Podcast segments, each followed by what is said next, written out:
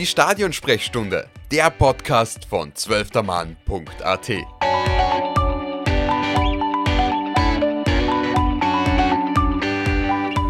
Hallo liebe Zuhörerinnen und Zuhörer der Stadionsprechstunde. Heute zu einer weiteren Folge über die Fünfjahreswertung und die Darbietungen der österreichischen Mannschaften im Europacup. Mit mir dabei ist heute wieder zwölfter Mann-Redakteur Matthias Riemer. Hallo Matthias, danke fürs Dabeisein. Hallo Tobias, danke für die Einladung und uh, hallo, hallo an alle unsere Hörerinnen und Hörer und schöne Grüße aus dem schönen Waldviertel von mir. Matthias, heute reden wir über die Fünfjahreswertung und über die Darbietungen der österreichischen Teams im Europacup. Sag mal, wie zufrieden bist du denn mit, den, mit der bisherigen Performance der österreichischen Teams, die sie im Herbst gezeigt haben? Also ich denke, man kann im Großen und Ganzen sehr zufrieden sein äh, mit den Leistungen der heimischen Teams. Äh, wir haben vor fünf Mannschaften, die wir ins Europacup-Rennen geschickt haben, vier Teams in der Gruppenphase braucht. Also das ist schon eine äh, stolze Leistung. Die Teams haben sich dort auch sehr gut geschlagen, meiner Meinung nach. Also die, die es wirklich in der Gruppenphase geschafft haben, aber das werden wir nachher noch besprechen. Und ich glaube, man kann als heimischer Fan mit der Saison wirklich sehr zufrieden sein. Genau, du hast es richtig angesprochen. Wir werden nachher noch über die Teams im Detail reden. Reden wir nur vielleicht zuerst über diese Fünf-Jahres-Wertung. Und da wäre meine erste Frage, wo steht Österreich derzeit in dieser ominösen, so wichtigen Fünf-Jahres-Wertungen? Ja, äh, Diese Fünf-Jahres-Wertung, die ja ein, für viele ein sehr großes Rätsel ist, äh, ganz einfach erklärt oder ganz dumm gesagt, das ist so quasi die Gästeliste für, die, für den Europacup. Das heißt, äh, mit dieser Wertung wird ermittelt, welcher Nationalverband wie viele Teams in den internationalen Bewerb schicken kann und wo die Teams dort einsteigen. In dieser Wertung sind alle Mitglieds Verbände der UEFA drinnen, das heißt fünfundfünfzig, und Österreich ist laut aktuellen Stand auf Rang acht. Also da können wir wirklich sehr zufrieden sein. Wir haben sich da in den letzten Jahren konstant vorgearbeitet und mittlerweile in diesem Bereich etabliert und äh, haben da einige Nationen hinter uns, äh, die man vielleicht nicht erwarten würde. Rang acht klingt ja wirklich stark für österreichische ah. Verhältnisse. Ähm, du hast es schon angesprochen, ja, diese Fünf-Jahres-Wertung ist ein bisschen rätselhaft, ein bisschen schwierig zu verstehen. Kannst du vielleicht ganz kurz erklären, wie sie die eigentlich zusammensetzt? Ich meine, die Gästeliste für den Europacup klingt ja schon relativ treffend, aber wie schaut es genau aus mit diesen Punkten? Ja, also die Fünf-Jahres-Wertung, wie ich schon erwähnt habe, äh, berechtigt die Nationalverbände, die Mannschaften in den internationalen Bewerb zu schicken. Ganz einfach gesagt, je weiter man oben in dieser Liste ist, umso mehr Europacup-Starter hat man und umso später steigt man in der Qualifikation ein oder hat vielleicht sogar ein Fix-Ticket für die Gruppenphase. Die Punkte setzen sie zusammen. Für Siege und Remis gibt es Punkte, zum Beispiel in der Gruppenphase gibt es für einen Sieg zwei Punkte, für einen, für einen Remis einen Punkt, in der Qualifikation sind es die halben Punkte. Und damit das Ganze vergleichbar wird, weil zum Beispiel England weit mehr Starter entsenden kann als zum Beispiel Gibraltar am anderen Ende der Tabelle, werden diese gesammelten Punkte durch die Anzahl der Startplätze dividiert. Das heißt, Österreich hat derzeit fünf Startplätze im Europacup. Das heißt, diese Punkte werden durch fünf dividiert. Das heißt, ein Sieg in einer Gruppenphase bringt Österreich null Komma vier Punkte in der Wertung. Das Ganze heißt Fünf-Jahres-Wertung, weil fünf Saisonen zusammengezählt werden. Das heißt, die letzten vier Saisonen und die aktuelle Spielzeit.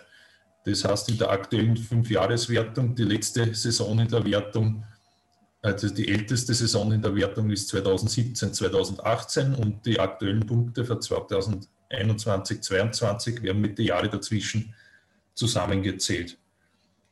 Und äh, es gibt dann auch noch, um die Bewerbe jetzt zu unterscheiden, zum Beispiel die Champions League von der Conference League, die ja von der Stärkeklasse doch einiges an Unterschied ist, gibt es jetzt auch noch verschiedene Bonuspunkte, zum Beispiel für die Qualifikation für die Gruppenphase der Champions League gibt es dann fünf Punkte, die auch wieder durch fünf dividiert werden, also einen Punkt für die Wertung, dann für Achtelfinaleinzug gibt es Bonuspunkte.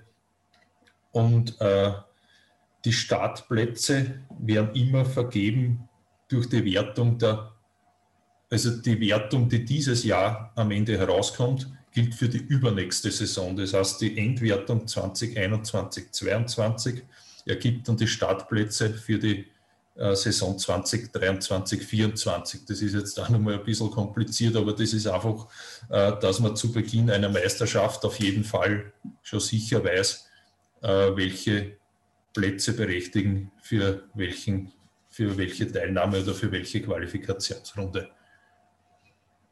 Das klingt wirklich alles sehr kompliziert, aber ich hoffe, wir haben es jetzt ein bisschen aufgedröselt bei ganz vielen Fußballfans, hat es ein bisschen Klick gemacht. Ich finde, du hast das wirklich sehr, sehr toll erklärt. Jetzt haben wir schon davon gesprochen, Österreich ist derzeit auf Rang acht in dieser Fünfjahreswertung. Was würde uns da erwarten? Wie viele Startplätze hätte Österreich in zwei Jahren zur Verfügung, wenn dieser Platz acht gehalten wird? Also Platz acht bedeutet fünf Europacup-Starter. Und äh, das Gute am Platz acht ist, dass wir hier einen Fixplatz in der Champions League Gruppenphase hätten. Das heißt, die Plätze von sieben bis zehn äh, haben, ist, haben fix einen Champions League Gruppenplatz, das heißt, der Meister wird sich da die gesamte Qualifikation ersparen. Darum ist das äh, Platz acht oder diese Saison sind wir auf Platz zehn weggestartet. Darum ist Salzburg, also wenn Salzburg Meister wird, zum Beispiel, ich wäre in der nächsten Saison fix in der Champions League. Also der Meister dieser Saison in zwanzig zweiundzwanzig startet fix in der Gruppenphase vor zweiundzwanzig dreiundzwanzig. Das heißt, das Ziel sollte sein, sie irgendwo da zwischen Platz sieben und Platz zehn zu halten. Und ich schätze dieses Ziel einmal sehr realistisch ein, wann die heimischen Vereine so weiter performen können. Du hast es jetzt schon angesprochen. Derzeit, derzeit schaut es ja wirklich sehr gut aus für die österreichischen Vereine. Und es ist auch sehr realistisch, dass man diesen Top-zehn-Platz hält.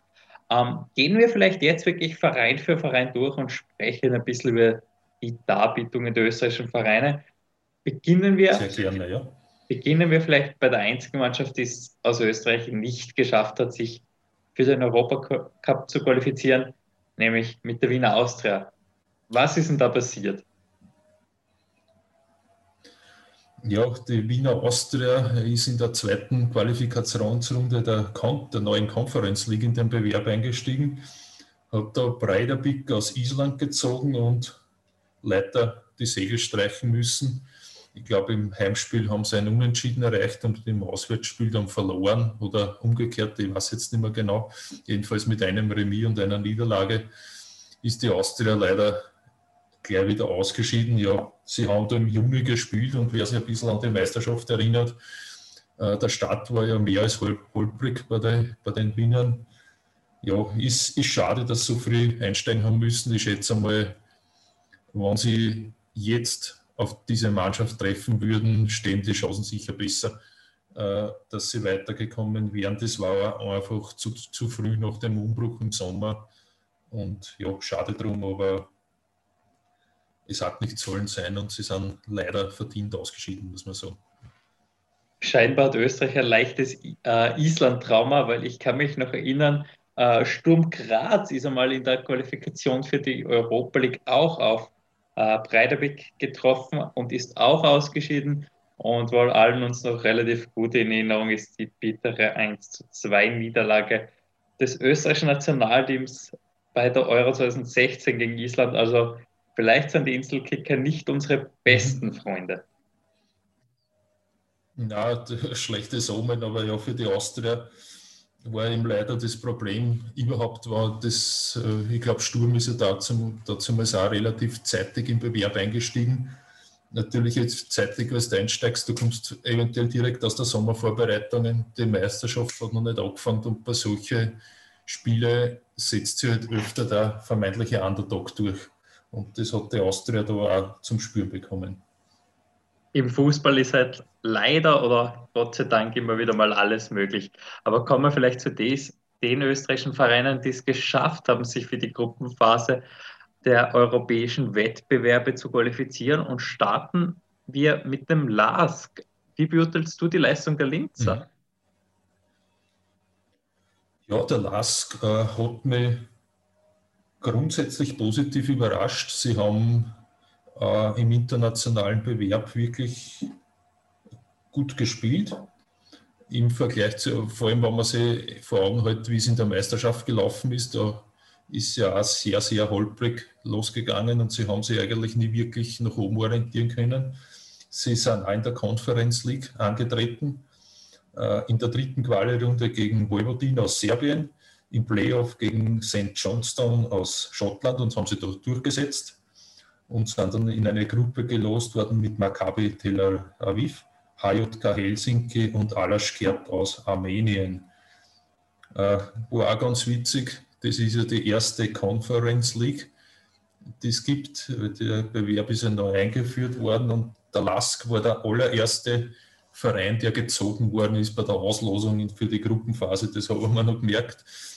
Und was auch ganz interessant ist, äh, der L A S K hat in allen Spielen, also in sämtlichen Gruppenspielen, nur einen Gegentreffer kassiert und ist damit vor allen sechsundneunzig Teams, die in einer Gruppenphase sind, das heißt Champions League, Europa League und Conference League, die, ein, der, die einzige Mannschaft, die nur einen Gegentreffer kassiert ist. Das heißt, für alle Europacup-Teilnehmer in einer Gruppenphase hat der L A S K die wenigsten Gegentore kassiert. War auch ganz interessant, das äh, statistisches Detail, was ich da gefunden habe.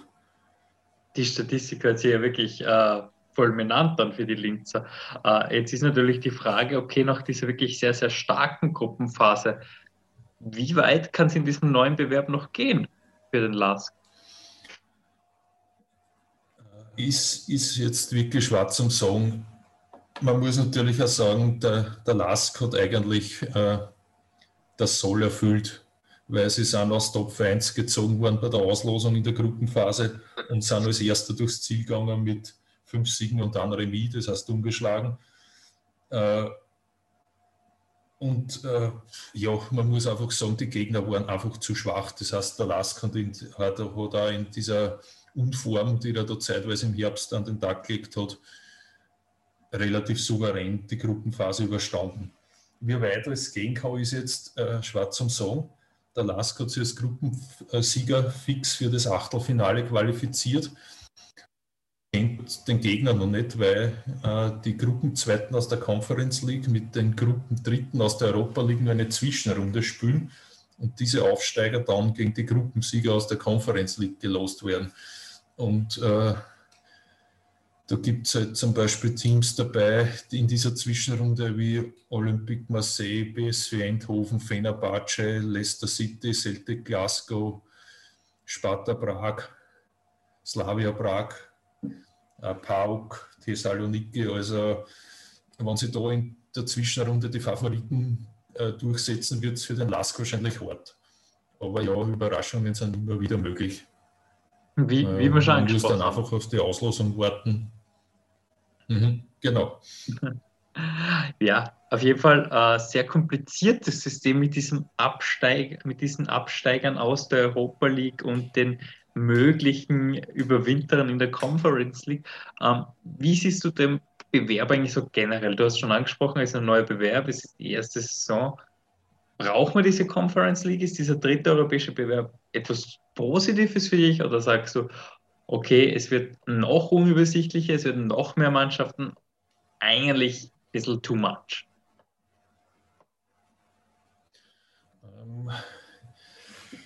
Es ist ein, äh, für mich schwarz zum Beurteilen. Ander, einerseits freue ich mich natürlich, ich habe jetzt irgendwo so ein, ein gewisses Herz für die Kleinen, sage ich mal, und ich finde das schon ganz, äh, ganz spannend zum Anschauen, wenn ich jetzt nicht zum vierten Mal in der Saison Barcelona gegen Liverpool oder sonst irgendwas schauen muss. Das ist, irgendwann ist es einmal angeklutscht.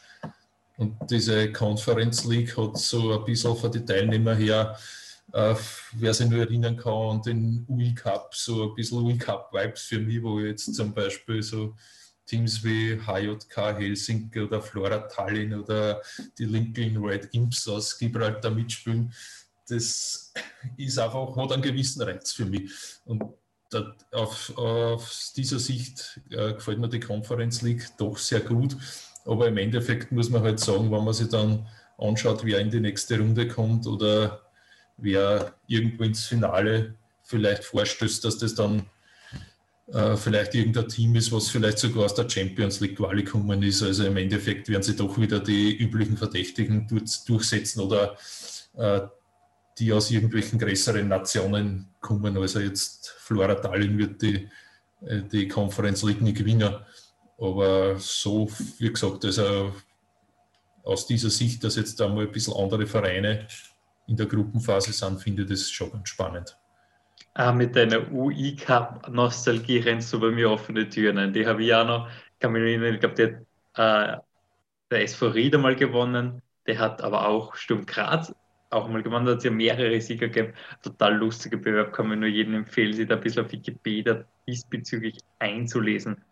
Aber verlassen wir vielleicht ja. die Conference League und gehen wirklich in die Europa League. Die kennen genau. wir schon ein bisschen besser. Nur, ja.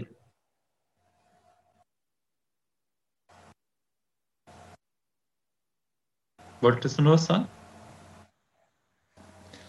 Na, passt schon. Achso, gut. Dann kommen wir zur Conference League und äh, da gleich meine erste Frage. Sturm und Rapid haben die österreichischen Fahnen da hochgehalten. Wie schaut dein Resümee aus? Wie haben Sie die Hütteldorf und die Grazer geschlagen? Ja, Sturm Graz, seit langem wieder mal international dabei. Haben das Glück gehabt, dass sie gleich im Europa League Playoff eingestiegen sind. Das heißt, sie wären auch bei einem Ausscheiden fix in einer Gruppenphase dabei gewesen, dann halt in der Conference League, aber sie haben das Playoff gegen Mura aus Slowenien sehr souverän geschafft. Und sind in die Gruppenphase eingezogen, waren dann in Top vier, weil, wie gesagt, sie waren lange nicht mehr dabei. Und dann ist halt bei der Auslosung so richtig dick gekommen mit A S Monaco und P S V Eindhoven und Real Sociedad. Also ich glaube, es hat ja eh äh, von Sturmseite dann die Meldungen gegeben, es hätte eine Champions League Gruppenphase können. Das kann ich nur bestätigen, weil A S Monaco und P S V Eindhoven waren in der Europa League, weil es aus dem Champions League Playoff gewechselt sind. Sociedad war zum Zeitpunkt der Gruppenphase Tabellenführer in Spanien. Also das war schon sehr heftig für Sturm. Sie haben sie wacker geschlagen, aber schlussendlich ja mit zwei Punkten. Sie sind nicht punktelos ausgeschieden, aber es war nicht viel zu mehr zum Erwarten. Also ein Sieg wäre schon wirklich eine große Sensation gewesen. Man muss sagen, ich war zweimal im Stadion in Graz bei den Heimspielen vom S K Sturm.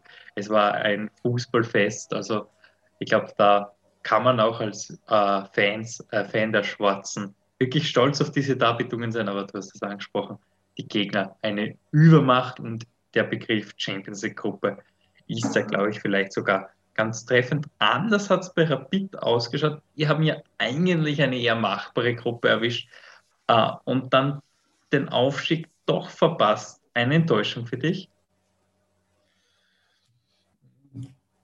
Enttäuschung würde ich jetzt in erster Linie nicht sagen. Man hat sich natürlich bei der Auslosung doch ein bisschen mehr erwarten können, aber es war klar, dass äh, um den zweiten Aufstiegsplatz da ziemliches Gerangel sein wird. Äh, Rapid ist, wie sind sie in die Europa League überhaupt gekommen? Sie sind in der Champions League eingestiegen als Meisterschaftszweiter gegen Sparta Prag, sind dort in der Quali ausgeschieden, sind in die Europa League gewechselt, haben dort äh, Famagusta aus Zypern besiegt und im Playoff Luhansk aus der Ukraine und waren dort in der Gruppe mit West Ham United, Dinamo Zagreb und Genk aus Belgien. Ja, der Papierform nach war es dann so, West Ham wird höchstwahrscheinlich fortmarschieren, wenn sie den Bewerb einigermaßen ernst nehmen. Und um die anderen Plätze äh, habe ich und auch viele andere äh, Duell auf Augenhöhe gesehen.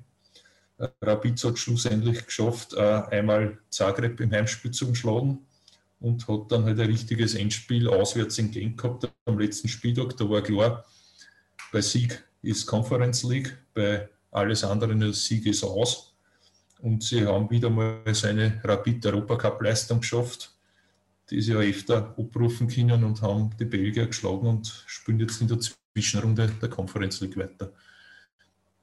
Du sprichst es an, Rapid hat sich nicht komplett aus dem Europacup verabschiedet. Man über die Hütteldorfer überwintern noch international und haben jetzt die angesprochene Zwischenrunde in der Conference League vor sich. Wie schaut's aus? Was geht sich für Rapid und der Neotrainer Ferdinand Feldhofer da noch aus?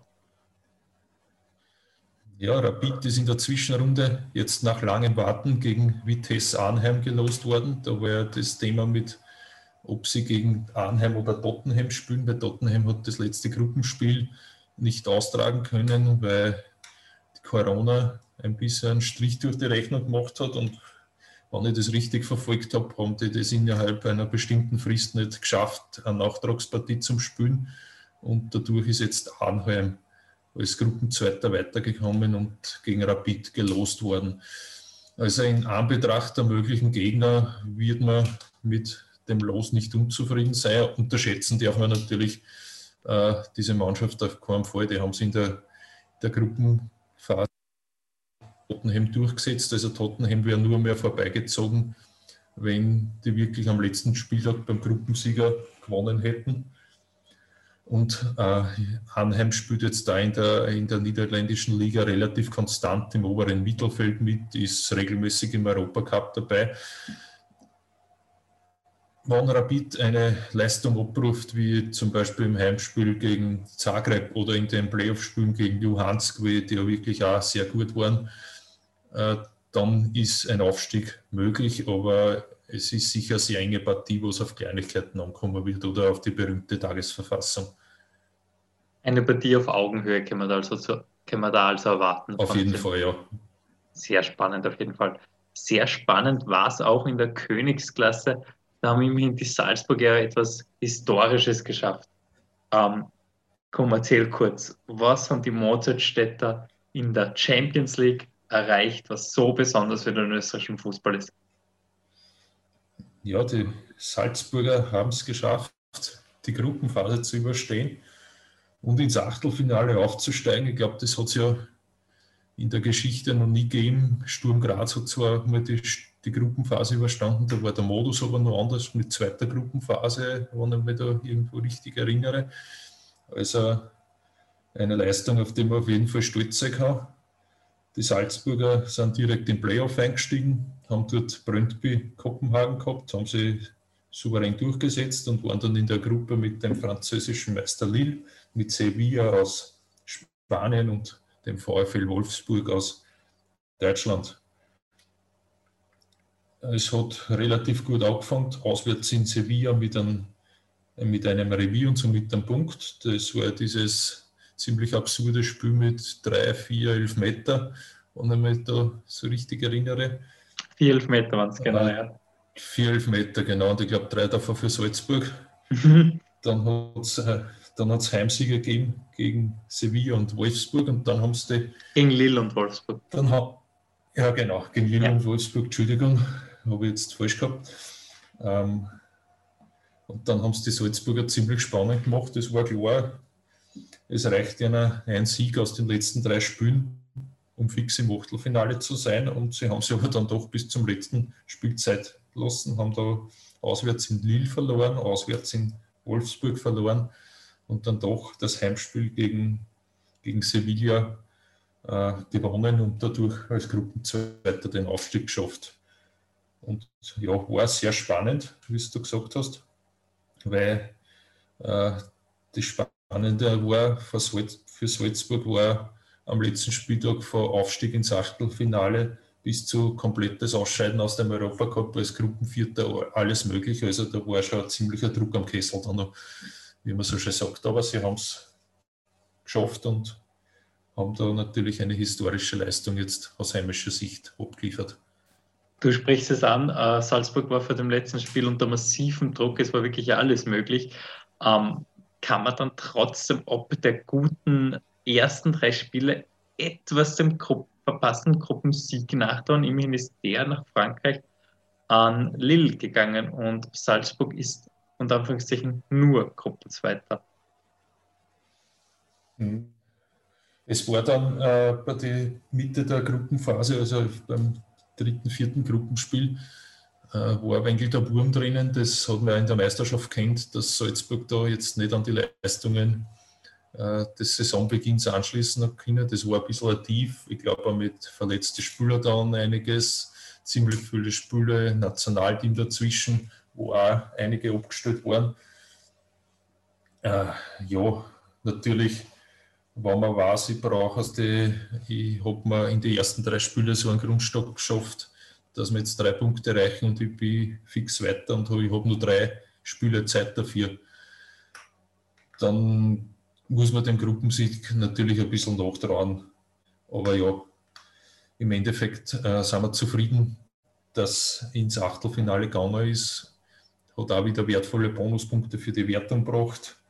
Und jetzt drücken wir die Daumen gegen den nächsten Gegner. Aber ja, das wird eine harte Nuss werden auf jeden Fall. Du sprichst es an, das wird eine sehr harte Nuss. Diese Champions League Achtelfinalauslosung war ja wieder eine Uh, leichte Panne der UEFA. Zuerst hat es geheißen, man trifft auf den F C Liverpool, dann hat es schnell geheißen, oh nein, die Auslosung wird wiederholt werden. Viele Salzburger dürften aufgeatmet haben. Dann ist jedoch der große F C Bayern gezogen worden. Jetzt muss man sagen, ob Bayern oder Liverpool, das ist beides eine ziemlich harte Nuss. Geworden ist es schlussendlich eben der deutsche Rekordmeister. Was sagst du? Geht sich da etwas aus für den österreichischen Serienmeister?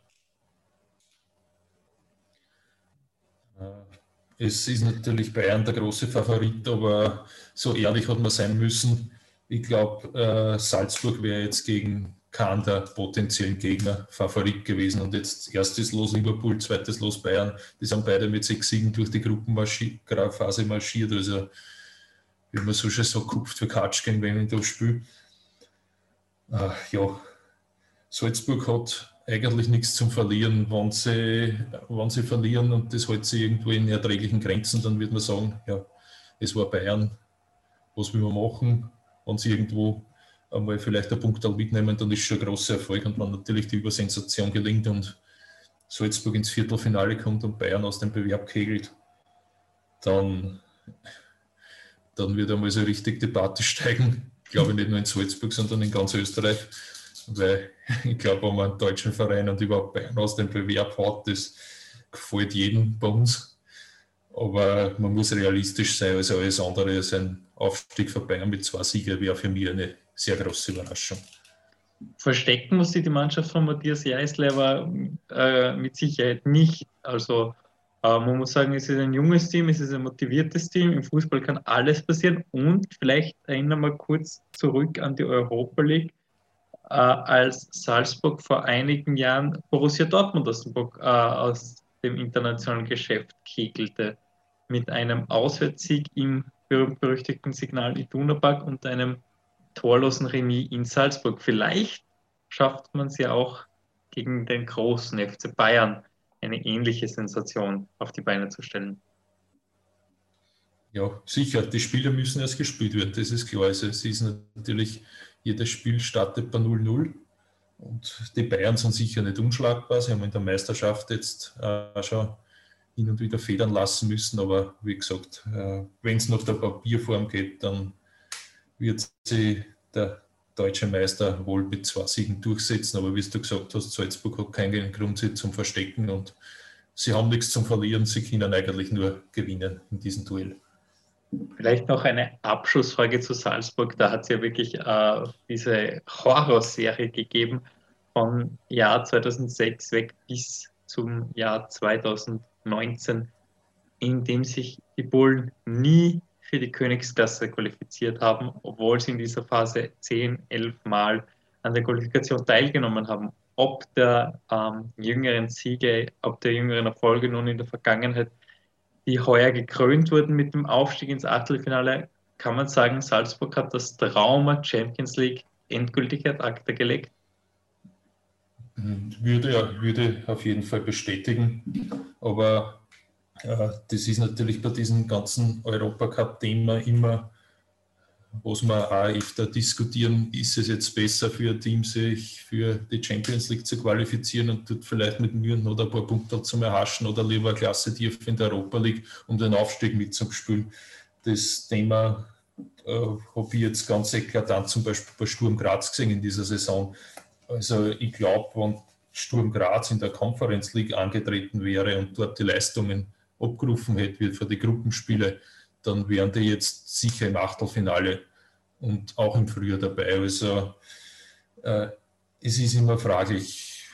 Aber natürlich für Salzburg, ich glaube, sie sind jetzt das dritte Mal in Folge in der Gruppenphase und jetzt haben sie den Aufstieg geschafft. Also von Trauma kann man jetzt, glaube ich, nicht mehr reden. Sie haben es jetzt ein paar Mal durchs Playoff durchgeschafft, wo es ja dann oft der End- die Endstation war. Ich glaube, das Thema ist jetzt erledigt in Salzburg und wir können uns, glaube ich, in Zukunft auf einige schöne Auftritte in der Königsklasse noch freuen. Das ist, glaube ich, ein sehr, sehr gutes Schlusswort, aber da muss ich noch einmal kurz nachfragen. Wenn wir davon ausgehen, dass Salzburg zum Stammgast in der Champions League wird und auch andere Mannschaften wie Sturm Graz konstant gute Leistungen bringen und vielleicht auch in der Europa League öfter ihr Können zeigen können. Was ist in der Fünfjahreswertung drin? Wie weit kann es für Österreich noch nach vorne gehen? Wer sind die Nationen, denen wir gefährlich werden können und wer sind die Nationen, die vielleicht Österreich noch etwas ärgern können um die begehrten Plätze? Ja, das, äh, das Wichtigste, wie du gesagt hast, äh, ist Konstanz in der Fünfjahreswertung.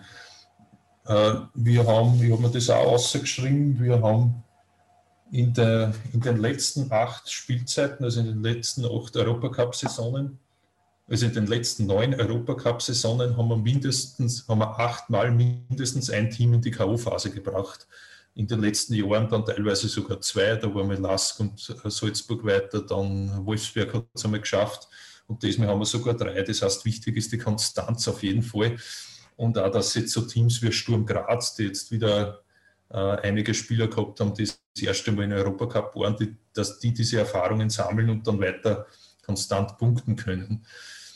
Äh, wichtig ist auf jeden Fall, dass man nicht irgendeine äh, Saison auslassen, eine komplett schwache und eine komplett schwache Saison fabrizieren, weil, weil wir das dann ja fünf Saisonen lang mitziehen. Realistischerweise muss man sagen, dass irgendwo bei Platz acht oder sieben, wo wir jetzt sind, wird das Ende der Fahnenstange irgendwann erreicht sein. Erstens einmal ist das so ein großer Rückstand. Wir haben jetzt in der aktuellen Fünfjahreswertung knapp achtunddreißig Punkte. Die Niederlande auf Platz sieben haben vierundvierzig Punkte, das heißt über sechs Punkte Vorsprung. Und auf Platz sechs ist dann Portugal, die haben auf die Niederlande schon sechs Punkte Vorsprung. Also nach vorn, wenn man irgendwo, wie gesagt, zwischen sieben und zehn bleibt, dass man den Champions League Fixplatz hat, dann, dann kann man sehr zufrieden sein. Von hinten, wer da gefährlich werden könnte, ist schwierig zu sagen, weil die anderen Nationen relativ unkonstant in letzter Zeit waren. Die Schweiz war mal relativ gut, hat aber jetzt da immer nur eine Mannschaft irgendwo weitergebracht. Die Türkei war in letzter Zeit sehr auf den absteigenden Ast. Ukraine genauso, die haben jetzt äh, eine Katastrophensaison nach der anderen geliefert. Da sind jetzt alle Teams ausgeschieden. Die sind inzwischen auf Platz zwölf zurückgefallen. Russland ist auch nicht mehr so top dabei, die waren auch schon mal sehr viel weiter vorn. Also ich glaube, äh, wenn Österreich weiterhin diese Leistungen wie in den letzten Saisonen abrufen kann, äh, sollte man sich da irgendwo in dem Bereich sieben bis zehn halten können. Und da kann man schon sehr zufrieden sein, denke ich. Na dann, das sind ja eigentlich, glaube ich, sehr, sehr positive Schlussworte. Ich glaube, da können wir wie alle österreichischen Fußballfans nur wirklich kräftig die Daumen drücken, dass da eine Prognose eintrifft. Uns, glaube ich, erwartet ein spannendes Frühjahr in den Europacup-Bewerben, auch aus österreichischer Sicht, dank dem LASK, Rapid und nicht zuletzt Red Bull Salzburg. Matthias, ich sage wieder danke fürs Dabeisein, hat wirklich Spaß gemacht. Danke für die Aufbröselung dieser ominösen, rätselhaft schwierigen Fünfjahreswertung. Ich glaube, du hast sehr vielen Fußballfans weitergeholfen. Dankeschön. Danke für die Einladung und danke an unsere Zuhörerinnen und Zuhörer und viel Spaß bei unseren nächsten Podcasts und bleibt uns treu. Danke.